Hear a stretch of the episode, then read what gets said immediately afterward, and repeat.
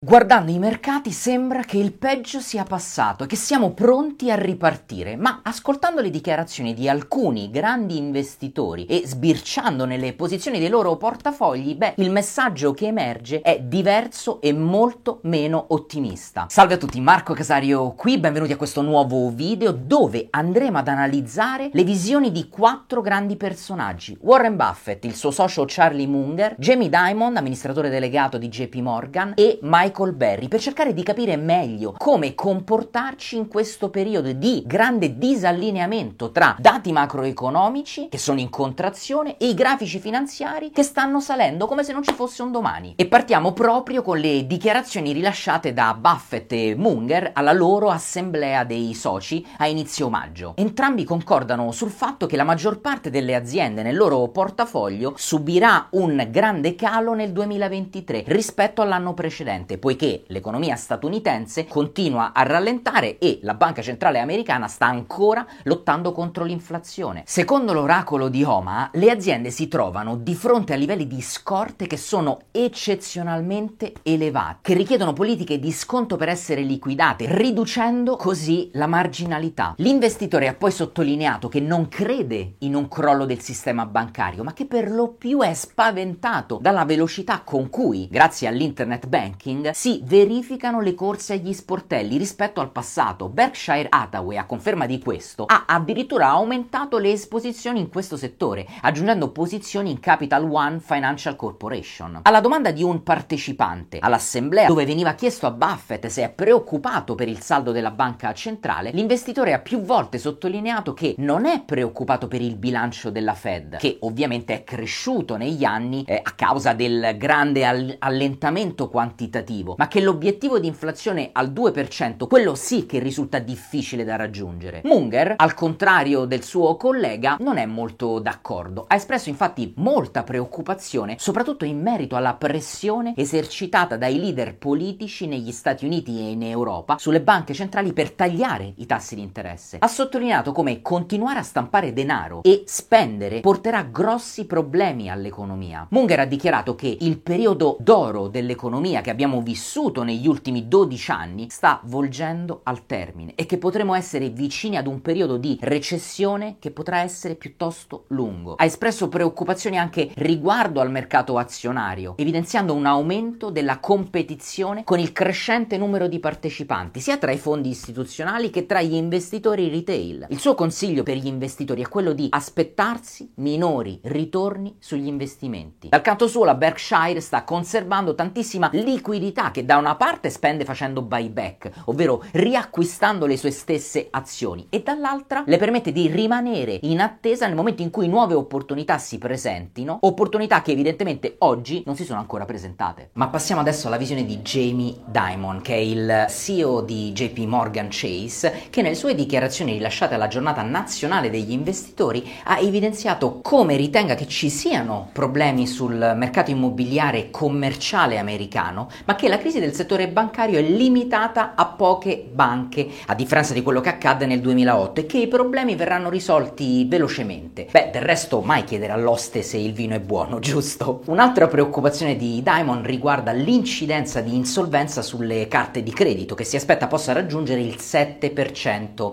che anche se è un livello comunque significativo, è inferiore al livello registrato durante la crisi finanziaria del 2008, era il 10% allora. Secondo la amministratore delegato, il sistema finanziario è ancora caratterizzato da un eccesso di liquidità, che è quello che sta alimentando la crescita del mercato azionario e la resilienza economica. L'amministratore avverte che potrebbero verificarsi restrizioni del credito sia a causa delle banche che devono proteggere il loro capitale, sia per l'aumento dei tassi di interesse. Infatti l'inflazione rimane ancora piuttosto alta e quindi ritiene necessario un aumento dei tassi per bilanciare l'economia. Raccomanda ai suoi clienti di, di prepararsi per un futuro in cui la banca centrale porterà i tassi di interesse a raggiungere il 6 o addirittura il 7%. La sua visione è completamente contraria a quella del mercato e della gran parte degli economisti che invece prevedono che la Fed manterrà i tassi che addirittura li ridurrà in un prossimo futuro. Vedete, tassi di interesse così alti non sono affatto un segnale positivo per il mercato azionario, anzi è altamente probabile che potrebbero significare significare un nuovo profondo crollo del mercato. E chiudiamo questa carrellata con Michael Berry, noto per la sua natura da perma bear,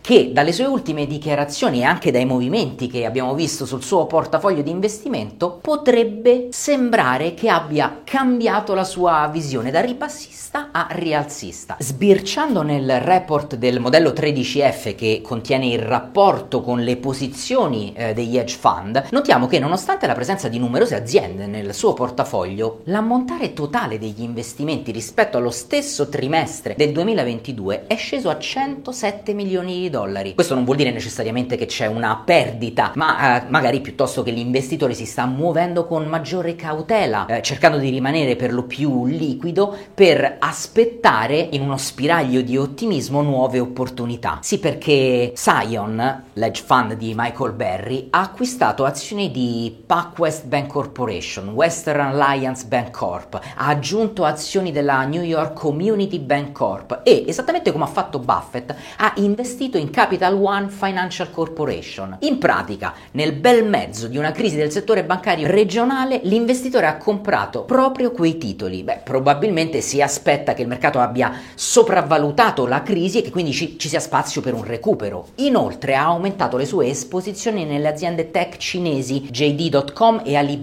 il che potrebbe essere interpretato come un segnale di fiducia nella ripresa dell'economia cinese. Ad una visione superficiale del portafoglio si potrebbe pensare che la visione dell'investitore sia effettivamente rialzista, ma tenete sempre in considerazione due cose. La prima è che non conosciamo le posizioni short, ovvero in vendita all'interno del portafoglio, perché non vengono riportate nel modulo 13F. E la seconda è che le posizioni di Berry sono di poco superiori a 100 milioni di dollari, considerando che in passato aveva posizioni per più di 160 milioni di dollari. Questo significa che oggi l'investitore, esattamente come la Berkshire Hathaway di Buffett, ha molta liquidità pronta per essere investita e che quindi magari si sta guardando intorno per capire meglio cosa accade e accadrà sul mercato. Analizzando le dichiarazioni degli investitori che abbiamo visto in precedenza, notiamo che esiste un denominatore comune che suggerisce una visione cauta e una certa preoccupazione riguardo alle prospettive economiche future. Tutti e quattro sono orientati verso un mercato che è tendenzialmente ribassista sia nel breve che nel medio-lungo termine. Se la parte macro è così incerta, allora perché il mercato azionario continua a salire? Beh, cominciamo col dire che i mercati non sono lo specchio dell'economia e che spesso ci hanno dimostrato di comportarsi in maniera irrazionale e altamente speculativa per periodi anche molto lunghi. Un elemento chiave che sta sostenendo il mercato azionario è l'aspettativa che gli investitori si sono costruiti della possibilità da parte della banca centrale americana di un taglio dei tassi di interesse già nel secondo trimestre del 2023. Tali aspettative sono state influenzate sia dalla crisi del settore bancario, sia dalla forte diminuzione dell'inflazione, sebbene quest'ultima, l'ho detto più volte, rimane ancora a livelli relativamente alti. Facendo un po' di analisi retrospettiva, le probabilità di un rialzo nei prossimi mesi del mercato azionario sono effettivamente maggiori qualora la Fed optasse per un taglio effettivo dei tassi. Infatti, in base all'analisi di 8 cicli precedenti di restrizione monetaria, è stato osservato che in media l'S&P 500 ha registrato un aumento del 13%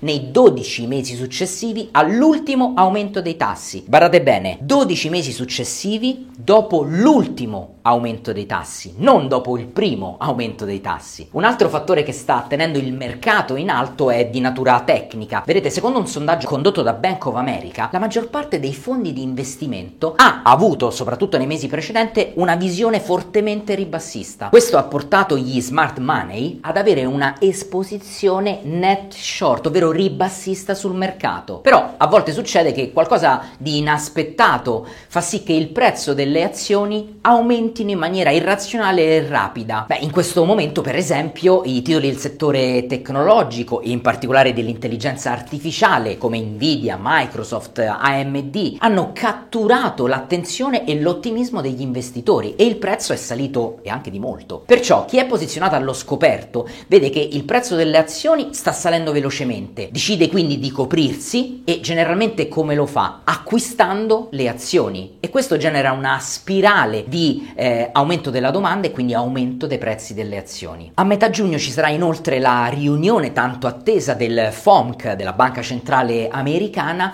che parlerà e si esporrà sull'aumento o la messa in pausa dei tassi di interesse. Vedete, se dovessi riassumere in una parola il messaggio di questo video, questa parola sarebbe cautela. C'è molta incertezza sulla situazione attuale e un investitore, ricordatelo sempre, viene premiato in base a due parametri, il prezzo che paga per un'azione che mette nel portafoglio e il potenziale di crescita futuro che ha quella azione. Non viene pagato per indovinare e azzeccare il futuro, quindi non cercate di prendere posizioni per un evento che ancora non è accaduto e potrebbe non accadere mai perché è molto pericoloso. Continuate invece a seguire il vostro vostro processo, che se siete un investitore di lungo termine deve essere basato sull'analisi fondamentale dei bilanci di un'azienda per capire dove quell'azienda sta andando, come viene portata avanti dal management e quindi qual è la guidance e per cercare di intuire dal punto di vista probabilistico, dove probabilistico è la parola magica, le possibilità di crescita futura di quella azienda. Bene ragazzi, per questo video è tutto, un like se vi è piaciuto, lasciatemi qui sotto sotto i commenti per dirmi come la pensate voi rispetto alle dichiarazioni di questi quattro grandi investitori. Iscrivetevi al canale se non siete ancora iscritti. Noi ci vediamo prestissimo tutti i giorni in diretta alle 13.30. Grazie mille per l'attenzione, buon trading e buoni investimenti a tutti. Ciao!